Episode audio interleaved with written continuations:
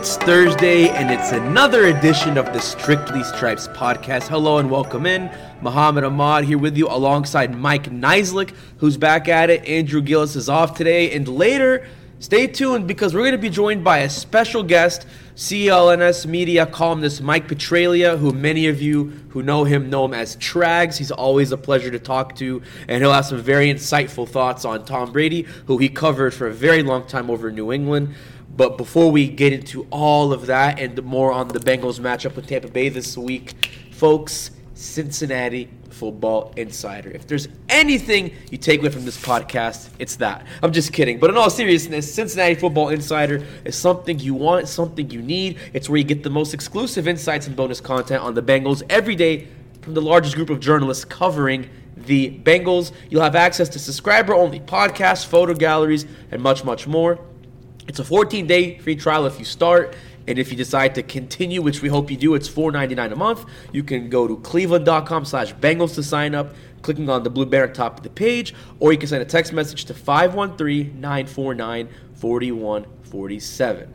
So, Mike, yesterday, Andrew and I, we talked a lot about the injuries, uh, the injury report that came out for the Bengals. You know, we we set the stage for that Monday, but we got the first true glimpse at the injury report yesterday. So, to kind of give a rundown for Thursday's report, uh, not much of a difference. Jalen Davis and Mike Hilton, the two slot corners, did not practice. Davis with the thumb injury, Hilton with the knee. Trey Hendrickson, again, unsurprisingly did not practice. Hayden Hurst also didn't practice with his calf injury. The good news is Joseph Ossai went from being limited to being full participation. DJ Reader, La'el Collins, who rested Wednesday, back at it uh, as well. Dax Hill was limited. He's full. So the limited participants you have are the three wide receivers Tyler Boyd with the finger injury, Tee Higgins, and Trent Taylor, who each respectively uh, are dealing with nagging hamstring issues. It seems like Boyd feels confident he's good to go. I mean, I know uh, you and I talked to him, and he said, I think word for word, it's just a finger, right? It's just a oh, finger. He said my legs work. Um, yeah, it, it, he sounded like he wants to play. Um, or, you know, he said he's by any means he would play. You know how much they throw to him and use him in sort of a, or use him as sort of a decoy, decoy role. Obviously, re- remains to be seen. Um, you know, he said it does. It, there is some pain uh, when catching passes. He had his middle. It was the middle finger in his left hand uh, wrapped uh, in sort of like a protective, you know, padding. Um, so you know, he said he's kind of. Uh, he's never had a finger injury, you know, which is a good thing for a receiver. But um, he's kind of working his way through how it feels, how much he should be working, how hard he should be pushing. Um, so I think it's gonna. I, you know, I'd be surprised if he doesn't play, but I think it'll be an open question in terms of like how involved he is in the offense. Um, and you know, Zac Taylor won't tell us those things. Obviously, uh, we'll be wait to see until Sunday. But obviously, I think it's positive that, he, that he's confident that you know he's going to be on the field. But um, you know, obviously, fingers injury is not a good one for a receiver. With Tee Higgins and Trent Taylor, we didn't really talk to either of them so far this week. Um, they were in practice. I, I didn't really see exactly what routes they ran, but you know, would you be shocked if they miss on Sunday, or what would you kind of have to guess if you had to kind of flip a coin? Well, you know, Tee Higgins obviously kind of depends. You know, if you tweak that, I mean, you know, he suffered a setback. Uh, you know, even in the pregame uh, warmups, which cost him on Sunday. So it's really probably you know, like when they say day to day, that's an injury where you kind of believe him. Sometimes where you know, like it's Yeah. Trey Hendrickson. Where you've had a report where he's had to be out a couple of weeks, and they say day to day. I think that's a little different. Yeah. Whereas Tee Higgins is, you know, it's evaluated every probably practice. Uh, how he's how's he moving? How does it feel? Um, you know, I think Zac talked about it in terms of like the he was getting reports on Sunday. He didn't like what he was hearing from the trainers, and then they said that you know they had to pull him back.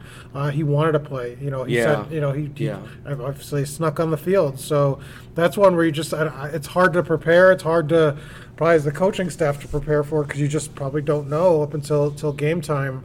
Uh, I'd imagine they're probably going easy on him on practice this week to kind of try to manage it. Do you want to hold him out one more week to kind of get him ready for the last three weeks of the season? Those are things the coaches will have to balance here uh, in the coming days to sort of. You know, I think that at the, uh, you know they, they have confidence in Trent Irwin to sort of step in at any of those spots, but, As they should.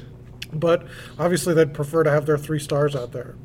Yeah, of course. And I mean, I think uh, you know, I say this as a tongue-in-cheek moment. You obviously want to go to go to Tyler Boyd, Tee Higgins, Ja'Marr Chase on any given day, but if you got to go to Trenton Irwin, that's not the worst thing in the world. And I mean, even Joe Burrow had praise for him that I mentioned with Andrew on the podcast yesterday because he said word for word that's somebody you could put with any adjustment on any route on any play play call. You can depend on him. And he's had diving catches in the end zone, first downs, uh, on third down conversions. He had the flea flicker touchdown.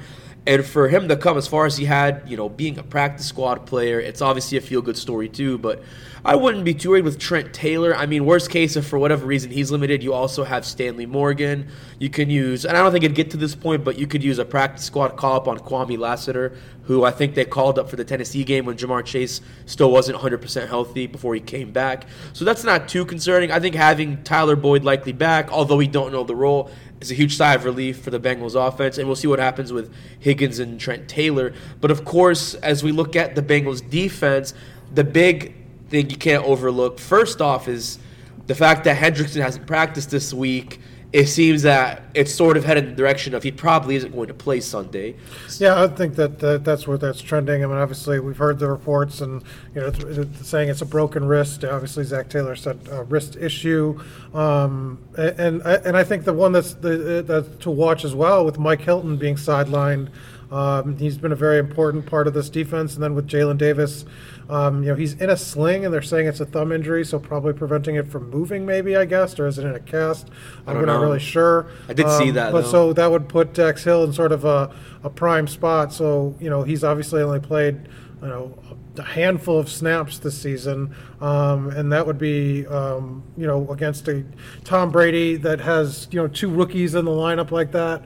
Um, that would be, you know, something I think he would uh, like to be able to try to pick apart. So um, that, I think Hilton being out, um, if he's, you know, not he hasn't practiced this week, um, what what his status is is just as big of a question mark. I think, you know, you've got the other really good pass rusher and Sam Hubbard on the other side. You've also got DJ Reader to try to help uh, whoever does step in, if that's Ossai, getting most of those snaps. I think you can make do, but um, you know that secondary, just against a veteran, savvy quarterback, uh, it can be tough. So before we get to the secondary, I want to kind of start up front because we talked about Hendrickson and you mentioned Ossai and Hubbard. How could you see maybe, you know, obviously Hubbard and Ossai will do what they do on each side of the ball, and you have Cam Sample and maybe maybe even Jeff Gunter. You know, what do you see them doing? And do you think maybe they try to do something different with DJ Reader? Like, do you think maybe they kind of adjust his role on third down potentially, or they sort of get him to do more double teams? I guess against like uh, you know the alignment where it opens up more room for for Sam Hubbard or Ossai to get to Tom Brady. You, you know, I guess well, maybe I mean, how the you kind offensive of line would determine who double team. You know, if they double team more on on Reader, that would be their decision. Uh, without Hendrickson, you probably are able to do a little more of that. Um, you know, our, the the, the for uh, the Bengals, it would be changing to be you know more blitzing to sort of generate pressure. That when you can't rush the passer with four. Um, you know, last week, uh, you know, Lou showed that he'd be willing to do that, and, you know, blitz, you know, with, with uh, not helping out that secondary. But I think you're more reluctant to do that if Mike Hilton's out. Uh, a because he was one of the primary blitzers and, and really talented in that role, um, and and B, you know, you've got already. Uh, you know Cam Taylor Britt as a rookie, and then you had Dax Hill um, as, as a guy that doesn't have much experience. Um, you know, uh, blitzing requires you know them to you know put more pressure on those uh, cover situations. So, uh, you know, I'd be surprised if they change it up a ton. I think they just you know you want to rush for and and see. I think early. I think it'll be a game of where you know if you're not getting pressure early, you make those adjustments at halftime and probably do some different things. But Lou's been kind of reluctant to sort of um, change up what they do uh, with injuries because you know they have a sort of a base package and things that they do well, and he likes to lean on that. And I don't think that they like to kind of get out of that unless you know something's not working. So I would be surprised if they came out with something you know wildly different, even without Hendrickson. But at half, you know, if they're not getting home with four, uh, you know, maybe they they, they do things a little bit differently. So you think that's kind of what you're thinking is they're gonna do what they've been doing, and then if they're not getting the pressure they want, you know, they're gonna try to do some readjustments to where Hubbard and Ossai and whoever else, Cam Sample, actually do try to get to the quarterback. Well, Brady. they, they I mean they're always going to try to get to the quarterback in terms of dialing up pressure Right. outside of the four line down linemen. You know, You- you- so that's maybe you get like a Jermaine Pratt or a Logan. Wilson. Yeah, yeah, but you know, I think you wait to see um, what you could do. And, and I mean, the other part about it is this isn't a mobile. I think you'd be more concerned if you're facing a, a Tua or a um, Lamar Jackson. You know, Right. Brady's not going to get off the spot. Um, he's going to be a very, um, you know, not a statue, but uh, a guy that's not going to um, make you miss like Patrick Mahomes was a couple weeks ago, where you're chasing him down at the sideline. I mean, that's not what this kind of game is. You saw him get pressure. I mean, I, I think the, the example would be the Jets game where they were able to get pressure generating, you know, with just four, um, you know, against Joe Flacco. Um, so if you can have that success early, you don't have to sort of, um, you know, do anything exotic, you know, out of exotic blitz, blitz looks or anything like that. Yeah, and you mentioned kind of, you know, Dax Hill and being able to rush your secondary up front. You know, I'd be a little concerned too because I know when they played the Panthers, um, they did a little bit of a QB rush, I think, which, I mean, it was everyone. It was an all out blitz, basically. And they had Dax Hill kind of playing up in the box, and he walked off the field kind of hurting his shoulder, and he missed.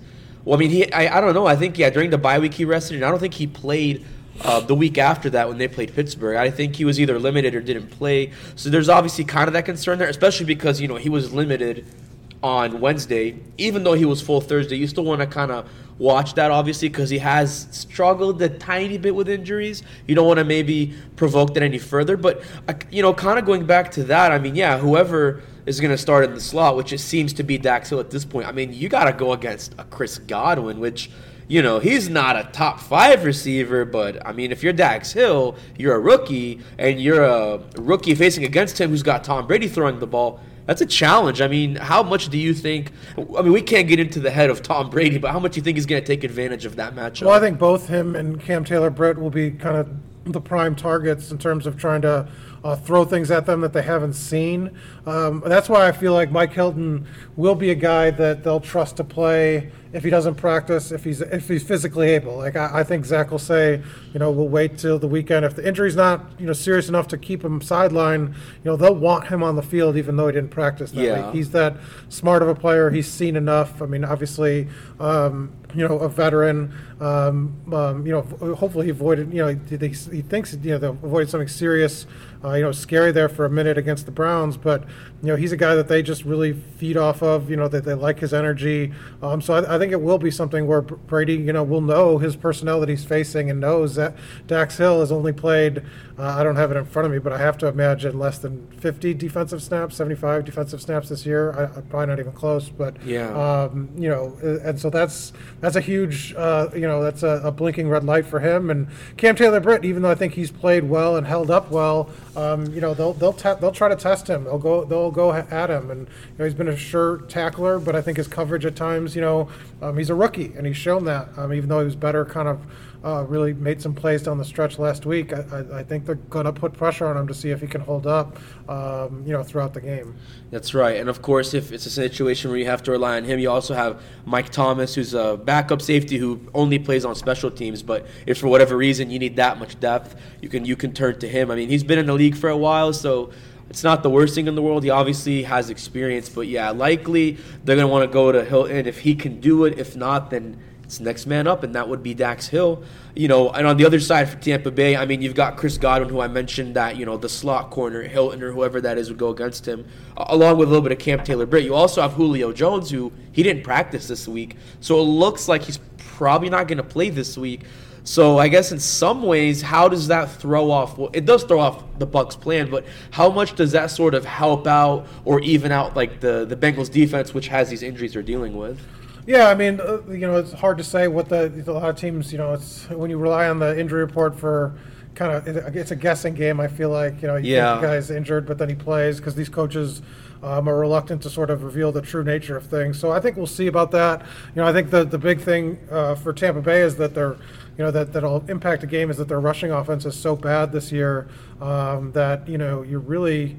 Uh, I, with DJ Reader up front, do you do you have to worry about it at all? And you know, can you help those guys out in the secondary and do some extra things there because the run game is so bad? And when you have injuries there, m- maybe that kind of helps uh, the Bengals in this one because I think think they're act, they're, they're ranked at the near the bottom of the league, 30, 30 31 um, in terms of rushing yards per game. So Oh, um, they've made things work, obviously, in the passing game with whoever they've had out there, just because, you know, Brady, I think, elevates them and then they've gotten um, good protection up front. So uh, we'll kind of see, uh, you know, w- how that all shakes out in terms of injuries. And I mean, with DJ Reader, his strength specifically is as a you know a run stopper, as we saw against Derrick Henry, as we saw against Nick Chubb last week. And I mean, when you have Leonard Fournette, who, with all respect to him, he's only averaging about three and a half carry yards per carry. I mean, he's really not having the best season of his career. I'd say he's probably on the downside of you know one of his uh, worst seasons of his career. So you know, if you really want to have a good day for DJ Reader, that's going to be a day to have it.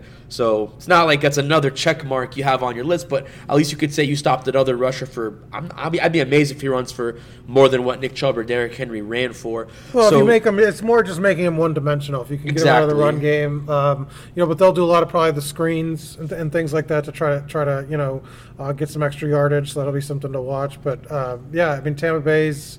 Uh, and, and we, we talked about that earlier this week. They've just been up and down and inconsistent. So, uh, what kind of team you're going to get, um, I, I think, will make a big difference here. And obviously, you know, their backs up against the wall a little bit in terms of their, you know, trying to hold on to that division and, and playoff hopes and things like that. So, um, it, it, it'll be uh, interesting sort of dynamic between the two teams uh, on that uh, with the defense. You know, Bengals dealing with those injuries and how they, you know, go against a quarterback that um, obviously is one of the smartest players to ever play the game. Yeah, one of the smartest, if not the smartest. And we're going to have more on Mr. Smarty Pants, aka Mr. Brady, as we mentioned earlier, in case you missed it. Mike Petraglia, aka Trags from CLNS Media, will join me as him and I break down Tom Brady's game. He covered him for a very long time up in Foxborough. So he'll have his thoughts on that, along with the matchup that the Bengals have to deal with on Sunday. Stay tuned as we have that coming up right here on the Strictly Stripes podcast. And welcome back to the Strictly Stripes podcast. We are joined by the Mike Petraglia, aka Trags. For those of you who know who he is, one of my favorite people, a great columnist who covers the Bengals for CLNS Media, and someone who, Trags, I think you would agree, knows a thing or two about Tom Brady. How are you doing today, sir? Thank you so much for joining us. I know your time is tight, so we appreciate it. Anytime, Mohammed. Um, yeah, I, I would think it's safe and fair to say uh, that I've spent a few hours around number 12, uh, both in New England. Uh, well, actually, only in New England, but uh, certainly have followed his career path down towards Tampa Bay. But his days in New England, those were his most formative. Um, I think his most significant uh, contributions to the National Football League, and uh, certainly is unprecedented. I I will tell you, Mohammed, that when I look back on those days in New England, I will never take for granted um, the pleasure and the privilege I had in covering not only a great quarterback, but a great rivalry uh, in Brady Manning. And, you know, a lot of people are making a lot of Patrick Mahomes and Joe Burrow now. And I do see a lot of similarities between that and uh, the Brady Manning rivalry.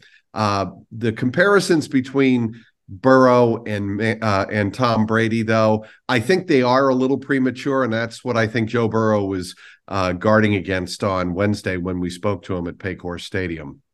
I do agree, very premature indeed, and obviously Joe knows that because, as he said in his own words, and I know you wrote a great column column on this, which folks can go read um, on your website. But he said word for word, "He's Tom, I'm Joe." So we all agree on that. But if you had to really just pinpoint quickly, you know, something that comes to mind when you compare his game, uh, Joe's game to Brady's game, what are some of the similarities that pop out to you when you think about those two? First and foremost, Mohammed, they perform under duress remarkably well at an incredibly high efficiency uh, and high caliber. And that's what stands out to me the most. When does Joe Burrow make his biggest plays? In the fourth quarter with the game on the line. That is what Tom Brady has made a career of. And, you know, Ted Karras was talking to us um, on Wednesday, and he brought up 28 3, Super Bowl 51. And I was there for that in Houston. And as part of my column, the one thing I pointed out was Brady was down 25 points. The margin of error was gone. and you wouldn't know any different. And he didn't play the game any differently. He didn't, um, you know, he wasn't any more reserved. He he wasn't any more cautious than he normally is. He just had to make plays to get tw- you know to generate 25 points uh, in a matter of whatever it was 17 minutes and he managed to pull that off uh, on the greatest stage that there is in professional football. Joe Burrow, and I'll make this argument here, Mohammed, to you. Yes, sir. And I, and I think some Bengal fans will agree with this, and I think some other football fans will laugh at me. The 21-3 comeback in Arrowhead yes uh, last year in the AFC Championship to me was a more significant comeback than 28-3 in the Super Bowl. Here's why. 28-3 in the Super Bowl was a neutral site and it was indoors and uh, certainly the Patriots had their crowd behind them when they got it rolling. It was essentially a home game down in Houston. Last year, when they were down 21 3, you know, late in the first half, Kansas City was planning their trip to LA. I mean, there's in the back of their minds, they're like, we're going to roll this team. We're going to make up for that loss that we had in the first week of January up in Cincinnati. We're just going to roll the Bengals out of town. And for all the world, it looked like that until Samaje Perine broke loose and scored that touchdown, um, which really, I think, altered uh, the kind of feel of that game going into halftime when it was 21 to 10. But at 21 to 3, down on the road in arguably the most hostile environment there is in the National Football League, to come back from that and take your team to the Super Bowl, that's to me the greatest playoff comeback, uh, certainly in recent NFL history. And to do it only in your second season, like Mr. Burrow did, kind of reminds me of a guy who took the Patriots to, you know, the Super Bowl in his second year, and that was Tom Brady because obviously he didn't play his rookie year. He was the backup to Drew Bledsoe. We all know what happened um, against the Jets the following season in 01. The rest was history from there. Maybe this is way too premature, like we said, but do you really think there is a possibility that, let's predict, like 10 years from now, when Burrow's in like his 12th or 13th season, can we start making the Brady Bro comparisons at that point? Well, we'll see what Burrow has accomplished after 10 to 12 seasons. And, you know, I mean, I know this sounds maybe a little bit silly, but let's first of all see if he wants to play that long. I mean, I'm I'm assuming he's going to get a 10-year 425 450 million dollar contract. It'll be in that ballpark certainly um, and he'll play to the end of that contract. Will he want to play um, even approaching as long as Tom Brady uh, has played? I don't know. I mean, not many guys do. Uh, but let's see what uh, what Joe Burrow has accomplished in the next five to ten years, and then we can really start uh, measuring uh, those two quarterbacks against each other. The reason you could do it with Peyton Manning and Tom Brady is essentially uh, th- their careers paralleled at the same time in the same era. And if you want to make the comparisons between Patrick Mahomes and Joe Burrow and Josh Allen and Justin Herbert, um, you could do that because they're all playing at the same time. I think when you start to compare quarterbacks from different eras, that's where it gets a little more complicated. One other point I want to uh, bring up here, Mohammed, is the fact that Tom Brady and Joe Burrow have this in common. They are great quarterbacks who early in their career are taking advantage of terrific defenses. Mm-hmm. And, you know, I went back last night and I watched the uh, Man in the Arena from the uh, 2003 and 2004 Patriots seasons. And the thing that stuck out to me is Brady made some great plays, had some great drives. They had a spectacularly uh, great defense, the Patriots did. And I think this Bengal defense rates right there with that Patriot team. And again, people might raise an eyebrow and go, Are you kidding me? Willie McGinest, Teddy Bruschi, Lawyer Milloy, um, Rodney Harrison, Ty Law, uh, Vince Wilfork. Well, when you take a look at the way the Bengals are playing right now, the team that, or the defense, I should say, that Tom Brady said on his podcast was pretty tough um, I think is a little more than just pretty tough. Um, I think they're an elite defense, and I think Joe Burrow is going to rely on that going forward. an elite defense with someone I'd argue is an elite coordinator, that being Lou Anarumo. Couldn't agree more with you on that. I know your time is tight, uh, Mr. Trags. So to kind of wrap up, I want to sort of end by asking you this. When you're in Tampa Bay and you're watching Brady and Burrow doing their thing, who do you see having the better game and why is that? That's a great question. It will be my first time watching Brady in person, by the way, since his last game in New England, which was the Logan Ryan interception. The Tennessee Titans eliminated the Patriots in the divisional round in 2019. Um, wild card round. A wild card round. Thank you. Very good. Thanks yes, for the correction. Uh, but I, I think Burrow's going to have the slight advantage because I think he comes into these games a little more nilly willy and free and loose. And and and that's another thing I as much of a competitor as Joe Burrow is I, I forget who it was recently said um, in the Bengals locker room Joe Burrow is a vibe. And I would not say Tom Brady is a vibe. And I would say because I think Joe Burrow is going to go in with that business-like approach. Hey, look, I know who's on the other side of the field.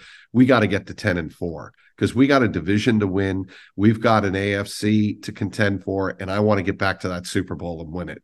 And I think Burrow is going to have a more relaxed atmosphere. I think there's more on Brady's shoulders. Clearly, a team that's six and seven, barely hanging on for first place in the uh, NFC South. Um, I think uh, Brady has more to prove to Joe than Joe does Bur- uh, than Joe does to Tom.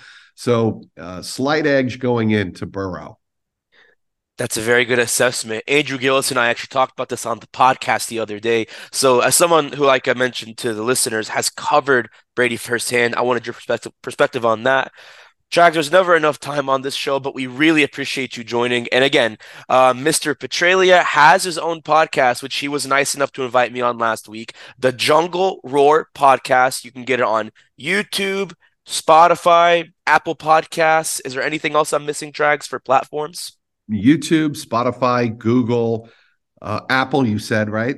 Yes. Yeah. So you you covered all the bases, Mohammed. I greatly appreciate it, and thank you for tolerating my um, cold interrupted vocal.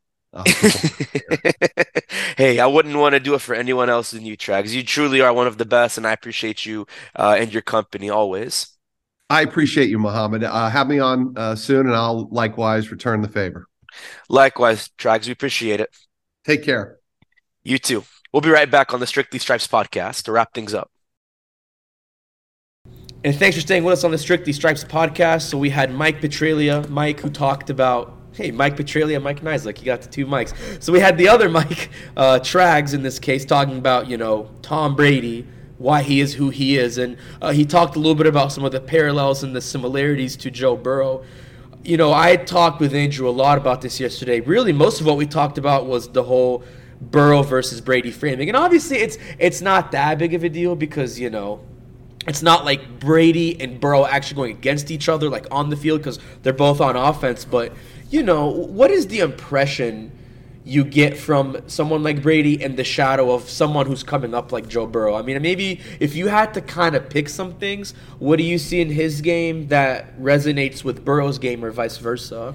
Well, I, th- I, think what everybody has said and what um, I think Ted Karras said yesterday that Andrew wrote about was just that uh, certain quarterbacks have a certain kind of competitive edge, uh, and the ones that are successful um, or that transcend sort of, you know, uh, into that sort of greatness uh, level. And I think you kind of compare it for me, you know, growing up in Chicago with Michael Jordan, um, there's just a, a, you know, a guy like Kobe Bryant, um, that there's just certain players that have that competitiveness, that that drive to be better than everybody else. And I think Joe Burrow certainly has like geared his entire life around you know being the best quarterback in this league. Um, just you know eats, breathes, sleeps football, and, and that's sort of I think what stands out. I mean, you could talk about you know comparing their release, you know, quick releases or how they see the field and all that. Um, and a lot of quarterbacks do those things and do those things well, but I think um, there's just a few that are just wired differently, and I think. Um, Burrow has sort of, you know, seemed that way in, during his young career. Obviously, reached the Super Bowl in year two, uh, like Brady, which is I think where a lot of the uh, comparisons sort of stem from. Um, and so I I think that's what it is to me. Just that sort of uh, um, that that extra drive to sort of want to win and, and be great, and, and that's kind of what I see. And you wrote something great earlier uh, this afternoon, this morning about kind of the stat comparisons, and you know. Burrow's first three seasons versus Brady's first three seasons, and it was pretty spot on. I think Burrow might have even been a little bit better when it came to throwing. Burrow had better num- numbers in, in terms of production, Yeah. yardage, touchdowns, uh, less interceptions. But uh, Brady obviously had a better record and then the Super Bowl win. Um, and, and Brady didn't lose a playoff game, I think, uh, for his first it was 10 and 0 or, or 9 and 0. Um, until he lost a playoff game, so two Super Bowl wins, and so um, you know that's really ultimately how they'll be measured. Um, uh, you know, numbers won't matter in terms of you know production on the field won't matter as much as as you know wins in the playoffs, Super Bowls, and I thought what was interesting they both had a lot of uh, you know the fourth quarter comebacks and, and game winning drives were very similar in their first 39 games um, as well. So you can kind of see you know they elevate their teams that they do things in the fourth quarter and that's you know part of that and i think that's you know you do, you, you do see that in the, those 39 games kind of how um, you know he's right there in terms of production um, wins he'd probably like a few more and he'd obviously like that super bowl Yeah. um, but now you know and, and the, the trick with brady is that you know it, you can compare him now you can compare him in a couple years but it's like you have to be at year 12 you have to be at year 14 Oh, yeah. 16 it's like how do you reach the longevity he had um, you know because i think it's what 21 seasons and 18 healthy or something like that because he missed two and a half or something Yeah, he And missed the 2008 didn't- season. It didn't start obviously his first year so um, you know how do you reach that does joe burrow have you know will, will he be- this way he is now in 15 years and in, in 17 If he's years? even playing in 15 But I'm saying, but he will he want to? That's Right. right. Does he have the want to to sort of go as long as he can? You know, but that's what part of what Bra- makes Brady different is that he's like, I can't imagine a life without this. And you know, you asked a couple of players in the locker room, and they're like, I would. I think Jessie Bates was like, I'd want to be on the golf course in 10 years. I can't imagine trying to tackle somebody. You know. Yeah. So um, he's and I, I feel for him. you know, so I think I think that's sort of where you separate. Um, you know, maybe he has the same ten years, uh, but you know, can you get another ten or something like that? So it's why it's crazy to even and think about. I mean, that kind of brings up another conversation that I think people can kind of have is like, you know, the longevity of guys like Brady or maybe even like a Michael Jordan or a LeBron James, who LeBron James is in his 20th season right now. Like, you know, you got guys who have literally pushed the extra mile. But then, you know, you kind of look at guys like, I just saw this today actually. This isn't even a, bat, a football story, but Tyrell Terry, who was a. Uh, I think he was a first round. Yeah, he was a first round pick for the Mavericks, the Dallas Mavericks in 2020. He's retiring. He said, you know, this has been, in his own words, quote, the darkest times of his life, and the anxiety that his sport has caused him motivated him to say, you know, I'm calling it quits after like what a year and a half, two years. And I mean, you know, you don't see that very common. I mean, you know, it's a very short span of time, but you know, like Jessie Bates said, like he's played for five years now, and in like ten years, he couldn't imagine himself making hits and getting interceptions. I'd imagine he'd probably want to retire a couple years before that. It kind of makes you wonder, like, will we ever see? Not necessarily like a Tom Brady in terms of his stature and his mind. I don't know that we'll ever see that again, unless Burrow proves us wrong. But Well, I think uh, you know luck plays a, a role because you have to make it through a career without a certain amount of wear and tear on your body. Uh, obviously, you have to take care of it like he has. But I mean, he's had I think two serious injuries. What was it? Achilles once. Um, and 2008, he tore his Yeah. ACL. Um, and so it's like, um, you know, you have to make, you have to make it through a lot of seasons healthy, it's really hard to do. And so, um, yeah, I think that's why the Bengals sort of made the priority like we have to invest in the offensive line because we have to keep him upright. We can't have the every hit he takes is you know wear and tear on your body that adds up that pay you know that that'll cost him time down the line. And so um, you know you saw I was looking at the list of quarterbacks their first number number one picks that um, uh, Brady's faced, and, and you know one of those on the list, uh, the early ones was you know David Carr, um, who, who, whose career was was greatly shortened by the fact that the Houston Texans could not block. He was No. sacked um, all the time, like you know, like a record amount of sacks uh, they gave up uh, in her, early in his career, and he just couldn't last. Um, and you know, talent played a role as well, but Yeah. you talk about just a guy taking a beating, uh, uh, you can't do it, and so. Um, you know, New England protected Brady well throughout a lot of those those years, and that kind of contributed. So I think that does make a difference too, and just luck avoiding. You know, you pl- you know Mike Hilton, Hilton's a perfect example. He planted his foot wrong. Uh, could have been the you know a, a centimeters of difference between a torn ACL and being What able to happened come to back. Chidobe? That, yeah. That's how Chidobe tore his ACL, and he's done for the yeah. year. So it's like those things sort of uh, you know it's hard to do that over 20 plus years. Yeah, you know, and, and, and I remember after the Super Bowl last year, obviously I was watching as a fan because, you know, we weren't covering the Bengals yet. But I remember thinking, you know, Burrow was sacked like, what, seven times in the Super Bowl, the most since Roger Staubach all the way back in the 1970s. A game that I think he actually won, which was crazy. But I said to myself, even if Burrow won this game, I said, is this guy even gonna make it past year ten if like he doesn't get protected? Like because obviously there's a lot of other things that factored into it. You can't put it on just the O line. I mean, Right. that's the Super Bowl, and you're going against you know Aaron Donald, one of the best players in the game. So there is sort of kind of like not a, a free pass, but some room for like, okay, I understand you have to deal with him, but I mean, eight sacks, seven, eight sacks, nine against Tennessee, and then during the regular season, he was sacked almost more than anybody. I said to myself, this can't happen every year because you could have Ja'Marr Chase, you could have Tee Higgins, you could have a defense with Vonn Bell. It's not going to matter because at some point his body's not going to be able to take that. And where I think I had the most worry is, you know, he already tore his ACL as a rookie. Like he was just coming off the injury, and I said, man, like I don't know how he took those hits. Not know how he took them coming off that injury. It's been a lot different this year. The pocket's been a lot cleaner since the bye week. I think the O line's playing their best football. But yeah, I think it kind of goes back to the main question of like, are we going to see that longevity with the Brady's and the LeBrons and the you know Michael Jordans and maybe Nolan Ryan's a bit of an extreme example because the guy played till he was like 60. But I don't know. I just wonder if we're going to see that, you know, with the up and coming guys like Burrow and Mahomes and those guys, like, you know, and maybe even non quarterback players, like you mentioned Jessie Bates saying that, and maybe like running backs, like, how long do they want to keep going? How long do they want to keep the trend? And so I don't know. It, and it, maybe that's a, a whole different debate that you could compare generation to generation. But I think just seeing Brady in the shadow of like these young guys makes you wonder. It's not about are we going to see his talent again? That's way up in there. But are we going to see the longevity, regardless of how good that person is or not? So I don't know.